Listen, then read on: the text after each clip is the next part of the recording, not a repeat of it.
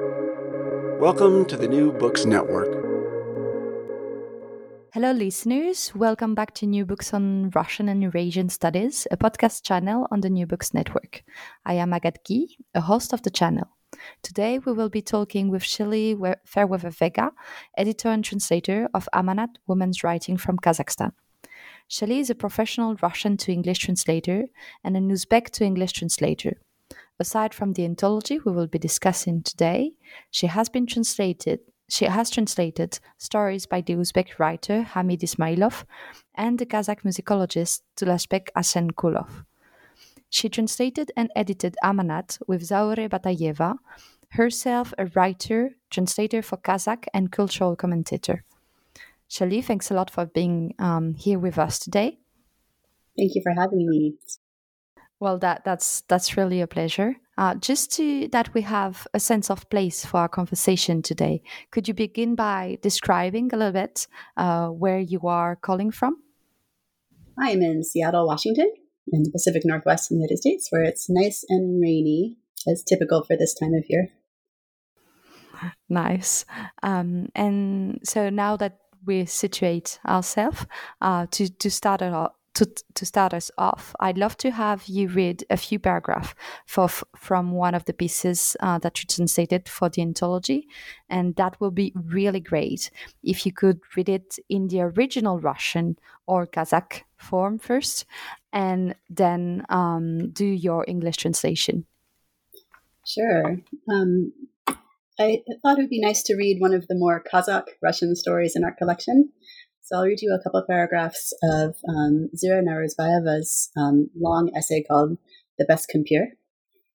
Um, maybe I'll read you uh, a couple of paragraphs in Russian first, and then I'll read you um, the section in English, and then I'll tell you um, why I picked this selection. Would that work for you?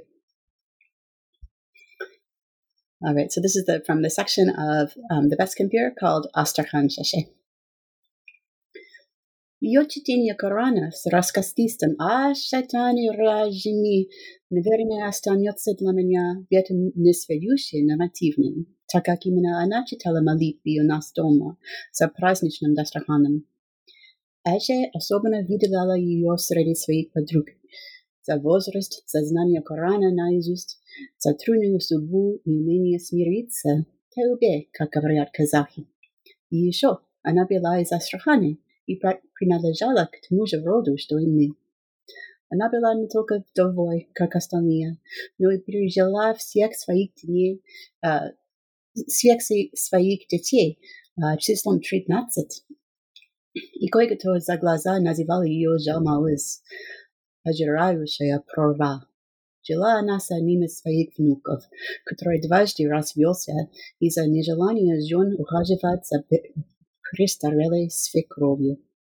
В третий раз он решил не искушать судьбу и метался между двумя домами, сам ухаживая девяностолетнюю бабушку. Иногда она срывался за пой. В пьяном гневе обвиняя ее в том, что в свои пятидесяти только-только стал отцом. В такое время его раздражало даже религиозность бабушки, то, что она не хочет отвечать ему и лишь молча молится за него глядя на него серыми, потускневшими глазами, казавшимися выпученными за толстыми стеклами очков. Конечно, на самом деле он был прекрасным внуком, и его хлопотами она дожила почти до ста лет, ни в чем не зная нужды. I'll read you the section in English. The way she recited the Quran, with her drawn out Ah Shaitani Rajani, will probably always seem like the standard way to me, um, as someone with no particular knowledge of that art. She was the one who recited the prayers around the feast table at our house on holidays. Ajay singled her out especially from among all her friends for her age, for the fact that she had memorized the entire Quran, for the difficult fate she had lived out and learned to make peace with. Taube was what the Kazakhs called it. Plus, she was from Astrakhan, which we all pronounce the old way, Astarkhan, and she belonged to the same clan as we did. Not only was she a widow like all the others, but she had outlived all her children, thirteen in number, and behind her back some people called her a Jalmoiz, a type of monster known as a bottomless pit. She lived with one of her grandsons who had twice been divorced due to his wife's lack of interest in catering to their ancient grandmother in law. The third time he married, he decided not to tempt fate, and he traveled back and forth between two homes, taking care of his 90 year old grandmother himself. Sometimes he broke down when he had something to drink, and in a drunken rage, he blamed her for the fact that he was only just becoming a father at the age of 50. At times like those, even his grandmother's piety infuriated him, and she refused to answer him, just praying silently for him instead, looking at him with those gray eyes misted with age, which seemed swollen behind the thick lenses of her glasses. In fact, of course, he was a wonderful grandson, and with him taking care of her, she lived to be almost a hundred, never wanting for a thing. It was the 1990s, and Astrakhan Sheshe's age made me think about how human life measured up against history. Not only had she been born before the October Revolution, she had been a grown up young woman by the standards of the time when it happened. Her lifetime covered the Civil War, collectivization, World War II, the thaw, and God only knew what else. Astrakhan Sheshe was tall and thin and could no longer walk unassisted, although she kept her own house and rolled out the dough with her own veiny hands. And when her grandson wasn't at home, they usually sent me to fetch her to our house for a visit. It took us about 15 minutes to walk over from the building next door, and she told me all kinds of stories while carefully feeling her way with her cane. When Ajay left us, I brought Astrakhan Sheshe to our home for the wake, and after that, on Fridays, I went to see her so she could recite from the Quran in her memory. She and I sat by a table near a window, and she told me that my Ajay used to come by on Fridays just like this. And when she was going home, she always turned around in the courtyard outside and waved goodbye. Sheshe lifted her bony hand and showed me exactly how Ajay had waved to her. For some reason, it was very important to her, and she told me about that every time I saw her. Sometimes Astrakhan Sheshe demonstrated a truly childlike naivete. Once she told me of a dream she had. Her mother was standing there, dressed all in white and waving a hand, summoning her. What do you think the dream might mean? she asked me. Then she went on, I don't even remember what my mother looked like. She died a long time ago, before the revolution, and her image has been washed from my memory. But I know it was her. I was angry at her, you know. When I was little, there was a terrible infection in our owl, and all the children in our family died from it except me and my little brother. One evening, Mamma tucked me into bed crossways at my brother's feet. By morning, he was dead, but I survived. I could never forgive my Mamma for that. After that dream, the one where she, the, she saw her mother calling her, Astrakhan Sheshe lived several more years. That's the end of that it, it, was thank you thanks a lot for reading that it was really nice to hear the the russian form as well um, and could you explain me a little bit how and why did you pick this piece in particular yes this is um, the Beskempir is one of my favorite uh, parts of the whole amanat collection and it's um, really maybe the heart of the book um, Zira Naurzbayeva is one of the most um, represented authors in our collection. Um, she's um, a mythologist herself. She studies Kazakh mythology and world mythology, um, which is an area that not many people have paid much attention to. So that already makes her unique. Um, and then she's got this storytelling flair. So this this essay, Beskempir, is sort of her her uh, tribute to the old women that kind of preserved Kazakh culture and kept it going through all the tumultuous changes that have happened in Kazakhstan over the past hundred years or more. Um, the title of Beskempir means five old women, um, and she's kind of imagining this as a, a pantheon, sort of of goddesses, um, thunder grandmas, as she as she says in the piece. Um, so the essay is um, made up of uh, little portraits of individual um, women, the author's grandmother's age, their grandmother's friends and peers, who have been transplanted out of history, out of their rural settings, out of their old lifestyles into the big city of Almaty, um, where they have a new kind of urban lifestyle where their children and their grandchildren are living a completely different life than the one um, in which they were raised. Um, and the stories are about how they how they adapt or don't adapt, um, how successfully they can do that, and, and what they make of themselves. Um, um, and about uh, the author's relationship with them. She she kind of jokes about herself that she felt closer to these these grandmas, these women of this older generation, than to her own peers. Maybe she's an old woman at heart. And and is that why you said because when when you introduced your piece today, you said that it was the more Kazakh of your Russian text. Could you explain a little bit more to our listeners what you mean by that? Sure. Um, Kazakhstan is a really a multicultural place, um, thanks to a settlement of you know ethnic Russians um, even before the Soviet Union formed, and then forced resettlement of Russians and other ethnic groups into Kazakhstan um, by um, by Stalin and, and uh, throughout the Soviet era, really. But of course, there's, this indigenous population there all along, the Kazakhs and nomadic people um, with a different kind of literary history, cultural history, mythology, um, everything. Um, and today, Kazakhstan, uh, I read recently actually that Kazakhs were a minority in Kazakhstan until um, just about the same time the Soviet Union fell apart, about 1991.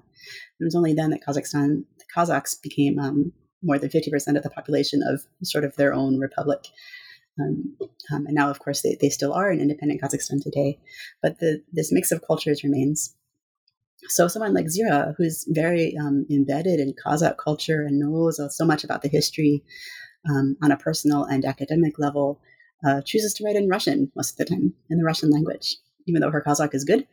Um, she helped me study Kazakh when I was learning it, um, which was a great pleasure. But um, uh, she still writes in Russian. That's the easiest for her. So she tells these very Kazakh stories about very Kazakh people in Russian, um, um, which is uh, you know a lot of a lot of people do that in Kazakhstan. But more and more, there's also plenty of Kazakh language writers, and we're we're translating those too, which is what we try to do with Amanat. And and do you have also at the opposite Russian people um, who will be writing in Kazakh? I mean, Russian from Kazakhstan. Oh, will be writing in Kazakh. That's much more rare, as far as I know. Yeah, there's a trend now. Um, Russians, um, ethnic Russians in Kazakhstan, learning Kazakh, studying it. I think it's partly a reaction to um, bad behavior by Russia, the Russian Federation, in the world. Um, they're trying to um, separate themselves and kind of embrace Kazakhstan more fully as their their home. So it's an interesting trend to watch. That, that's really interesting. And how how did you manage all the challenge of because for example in, in the piece that you just gave us um, there was some there were some words that were actually in Kazakh. Eje, for example, I know it's um, it's grandmother, right? If I'm not mistaken. Um, and so, how did you manage to to yeah to answer to this challenge to translate from Central Asian languages and cultures and to mix both the Russian and the Kazakh cultures. Yeah, that was the real challenge of the whole book, um, and we thought it was very important to make sure that we conveyed these um, these foreign terms. So both the Kazakh terms and Russian terms um, in these stories would be foreign to the average English reader. We figured, and we wanted to make sure we didn't treat one set of words as something more exotic or something harder to understand than the other set. Um, so in Amanat, um, none of the foreign words are in italics, um, which is a sort of convention in English. Um, the goal being not to single those words out as, as strange. Um, um, but we wanted to keep them, of course. So some things we explain in the text. I think I added an extra explanation in there once or twice about different terms, um, but we try to make those explanations as subtle as possible. So, not um, highlighting them with like a footnote, so you have to move your eyes to the bottom of the page and learn something educational, right? But just explain them smoothly within the text so it seems like a natural part of the story. Um, and the word aje, we don't explain at all. I think it starts at the very beginning of the story and it, um, continues throughout. So by the time you get to the end of the Beskempir, hopefully aje is just part of our English vocabulary now, and it seems like the most natural word in the world. That that sounds really nice to do, and also because, as you said, for most of the people, at least in I mean in English and, and French speaking also countries, um, Central Asian languages is just this really weird thing, really really far away that we don't really think about. Um, so it's really nice the way you are actually approaching it and and sharing um, knowledge about it. Um, and and I, I was wondering, as it is not that traditional to study um, Russian and Kazakh, especially. Uh, how did you yourself uh, get in, get involved with Central Asian uh, languages uh, and culture? Sure. Um, I started studying Russian um, as an undergraduate. Um, I was studying history and the Cold War, and I thought Russian would be a useful language if I was going to go into historical research, something like that. Um, I ended up not doing that ever. Um, but then by graduate school, I was still interested very much in the region. I took classes in Central Asian politics, economics, and things like that. Um, and then I noticed they were um, offering uh, grant money to study Uzbek um, at my university. So, for very practical purposes, I, I, took up Uzbek and funded my master's degree that way. Um, but of course, uh, you know, I couldn't just like study it and take the money and run. I fell in love with the language, with the culture, with the literature that I was reading in those beginning Uzbek courses, um, and began translating from Uzbek as well as from Russian. So Uzbek was my my gateway Central Asian language, so to speak. Um, and later on, um, I started uh, meeting these uh, Kazakh, Kazakhstani authors wanting to translate what they had written to. So I started studying Kazakh as well. Kazakh and Uzbek are very close. They're both Turkic languages, and um, on the page they they look similar. So I can stumble my way through most Kazakh texts now. Um, conversation skills are a different matter. Um, yeah, it's a step by step thing. I am myself learning, so I I feel you. it is. Yeah, it time. it is something. Um, and, and yeah, um, so I, I was so you, you just said that the, the Uzbek um, helped you to understand what was um, going on in, in Kazakh text. Um, and I was wondering also because your book is a mix between Russian and, and Kazakh text. Did you notice any differences on theme, on style uh, between the Russian pieces and the Kazakh ones? There's a little bit. I um I'm, I hesitate to talk about it because I don't want to impose too much of my own um, sort of judgment on these pieces. Um, I'm of course uh, much closer emotionally to the Russian language pieces because those are the ones that I, I translated and worked on. And when you translate a text, you you know you really live in it. You read it so closely. You really um, it's like method acting. You kind of feel as if you're in that text uh, very deeply for a while. Um, and I never got to experience the Kazakh language texts the same way.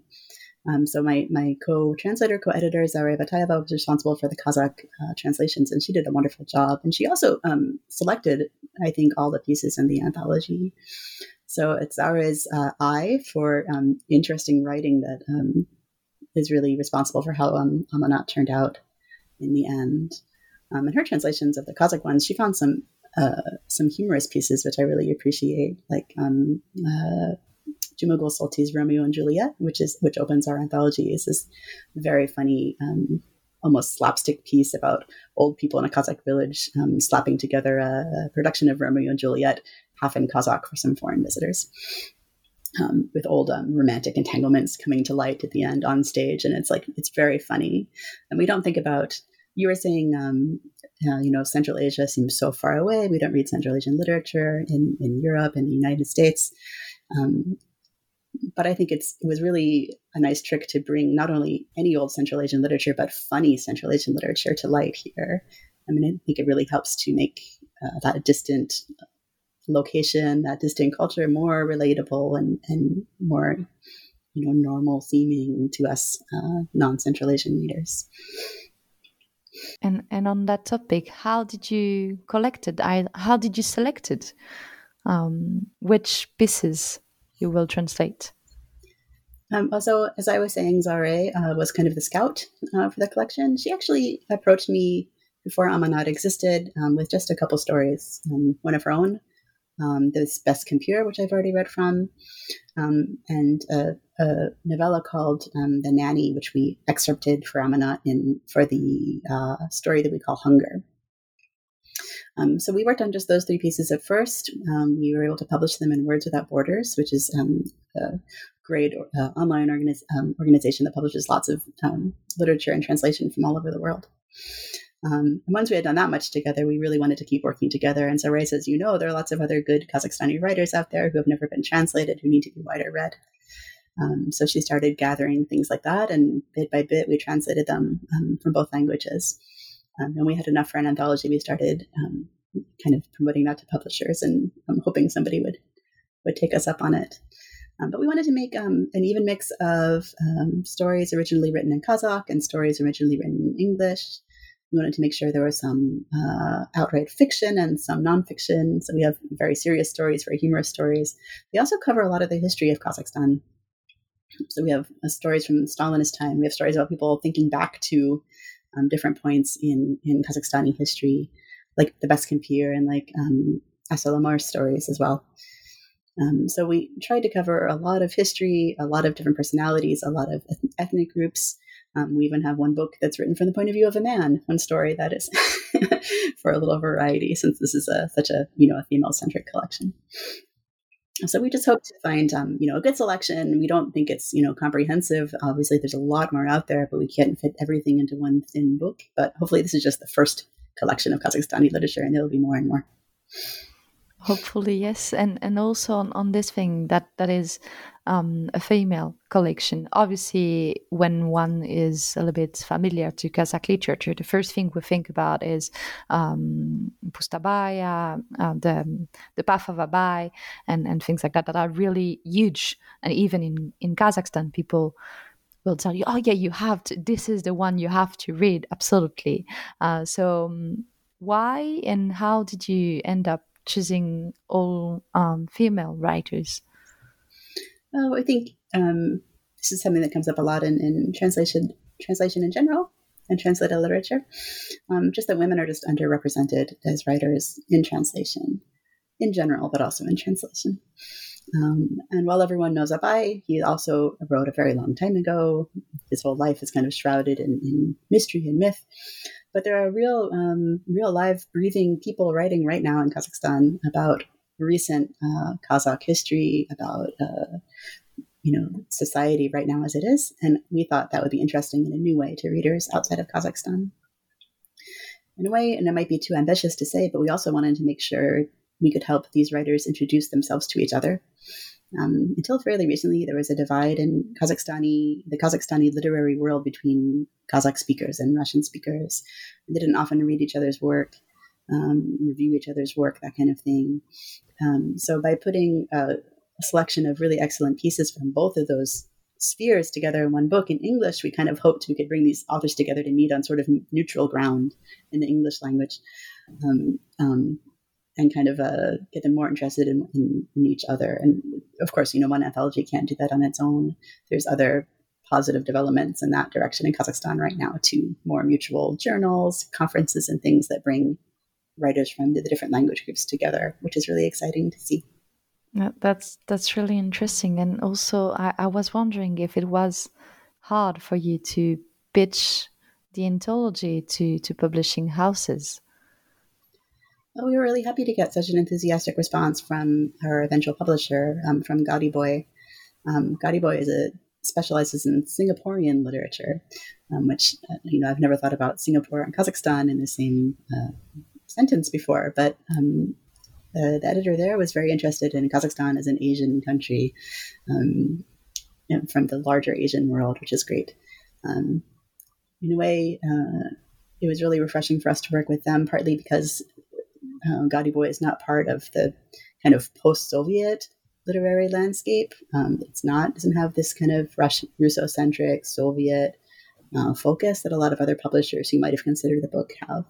Um, so again, we're looking for a kind of a neutral ground, not too Russian, not too Kazakh. So Singapore, you know, why not? uh, um, and they've done a great job. Uh, editing was a pleasure to work with them. Marketing the book um, so yeah, it's been a very great relationship so far. It wasn't easy. It took us a while to find a publisher who was interested, who was willing to look at it and didn't, I think, just dismiss Kazakhstan as something a little bit too far away, a little bit too strange for them. Uh, and speaking of editing, how did you choose the title of your book? Ah, Amanat. So um, Amanat is a Kazakh word, but not only a Kazakh word. I've learned since it exists in lots of um, sort of Asian and kind of Islamic influenced languages. Um, Amanat is the story of the, the title of one of the stories in our book about um, a mother's um, impossible demand on her on her deathbed. She wants her children to ensure that um, her youngest son doesn't marry his Russian girlfriend. She's a Kazakh. She wants him to have a nice Kazakh girl. Um, so uh, she she says, I have an amanat, and an amanat is something a uh, promise that must be kept. Um, it could be a physical object, like a heirloom handed down to be cherished over the generations. It could be an immaterial thing, like a promise. Um, so this book we um, told each other is uh, are are you know trying to carry out an amanat for these writers for everything that they represent, everything they've chronicled, um, and convey it to the, the wider world. And and you seem to have a really um, specific relationship with the with the writers themselves. I was wondering. I'm I'm not a translator myself. Um, I mean, I, I do, but on on. Uh, it's it's not professional, um, and I was wondering if um, like for example when there is a, a word in russian and you're not really sure about all the symbolism behind it do you speak with them about it? Do you speak to to them how you should translate it in english? Often i do sure. I mean the author is the um, the foremost expert on the, the words they've chosen. Um, and often the, i think very few of the authors in this anthology speak english or speak english very well so the questions we ask them are not so much about how we should translate this, but you know, what are you thinking with this word? What are you trying to emphasize? If it's sort of an ambiguous thing, are you looking at this side or that side of the meaning? And then we that gives us clues as to how to best translate it into English. The trick about um, talking with authors as a translator is that you don't want to ask them too many questions, or they might start to doubt that you know what you're doing.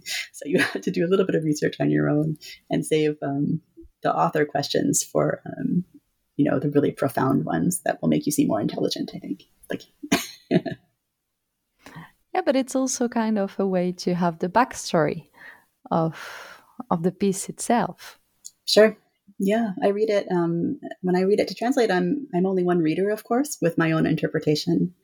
Other readers will have other interpretations. Um, but your responsibility as a translator is to make sure you don't um, neglect other possible interpretations of a story, right? So make sure the translation encompasses all sort of possible meanings, or at least the most obvious possible meanings, and the author can give you some clues as to what you might be missing in your own reading of the text. Um, so you can uh, refine that a little bit. It's a great experience talking with, um, you know, a writer, um, somebody with uh, such a great, you know, creative mind, and then just trying to live in their brains a little bit and replicate their thinking and their creativity in, in a new language. And and do you do you work in team in terms of translation? So, for example, do you um, give your first draft of translation to um, to Zaure, and then she read it and give you feedbacks? Yes, for this book we did exactly that. Um, so we each translated um, from uh, you know, one language or the other into English, and then um, swapped pieces um, um, and helped uh, answer questions, uh, polish the style up, and so on in English. Um, Zaure was a good source of, of knowledge about, you know, the background, individual phrases and things, especially all the Kazakh phrases that show up in even in the Russian language stories. Um, and then she's uh, her English is, is wonderful. Um, but I was able to help her with a couple turns of phrase and so on. Um, so in the end, I think we had the best possible results uh, because of that teamwork. Yeah. Yeah, and what was really nice to actually when when you you read the book is that you really feel like you travel a little bit, um, like you, especially when you know um, a little bit at least of Kazakhstan, um, you really can see what is going on. Good. Um, yeah, yeah, I thought, you know, maybe the ideal reader for Amanat is somebody who does know a little bit already about Kazakhstan or about Central Asia. Um, but I hope that it's accessible also to people who don't know anything, who have never thought about the place before. It's hard to judge, of course. Um, but I hope that many readers would find something interesting in there, something they can relate to. And do you projects to um, to translate it to other languages? Not yet, although I have been asked, I think on social media, somebody asked if there's a plan to translate the whole thing into Kazakh or into Russian, um, which would be fantastic. Um, that's not a, a, job for me, but um, maybe one of these authors will will will take it on, um, and that would be great to have uh, you know three different language versions of our collection. Especially other, as other you... languages too, maybe French one day. Who knows? Uh, no, but especially as you were saying that your goal was also to um, mix those two worlds to to make the Russian and the Kazakh writers speak to each other. Exactly. Yeah. So that, that, yeah, that that will be really amazing. And um, yeah, I was wondering if you have any um, newest plans, projects? Uh, as well. I have two books lined up right now. Um, I've got one novel from Kyrgyzstan, uh, which is a really kind of fantastical uh, piece about people wandering the desert. Um, I'm going to start that actually this week. I'm excited about that. And then um, Hamid Ismailov has a new book too. He's the Uzbek author who I, I started working with initially. He is still writing all the time, and all his work is wonderful. So I'll be working on one of his novels um, later this year, uh, next year, I suppose, as well. So um, hopefully, bit by bit, we'll build up a huge uh, library of Central Asian literature and English translation, and the place won't seem so far away and, and uh, mysterious anymore. That's my goal. That that sounds great. You sound also quite busy. A lot of things to, to translate, to do, and, and to share with the world. Um, thank, thanks a lot for joining us today. It was a, a great pleasure really, uh, to to meet you, to speak with you. Um, and well, for our, for our listeners, um, you can find Amanat, uh, Women's Writing from Kazakhstan, in your bookshop in, in North America and Southeast Asia, if I'm right, um, as well as on Amazon if you live in other parts of the world uh, and you can't reach bookshops in in the US or in Asia. Uh, thanks a lot. Thank you very much. I hope everyone enjoys reading the book.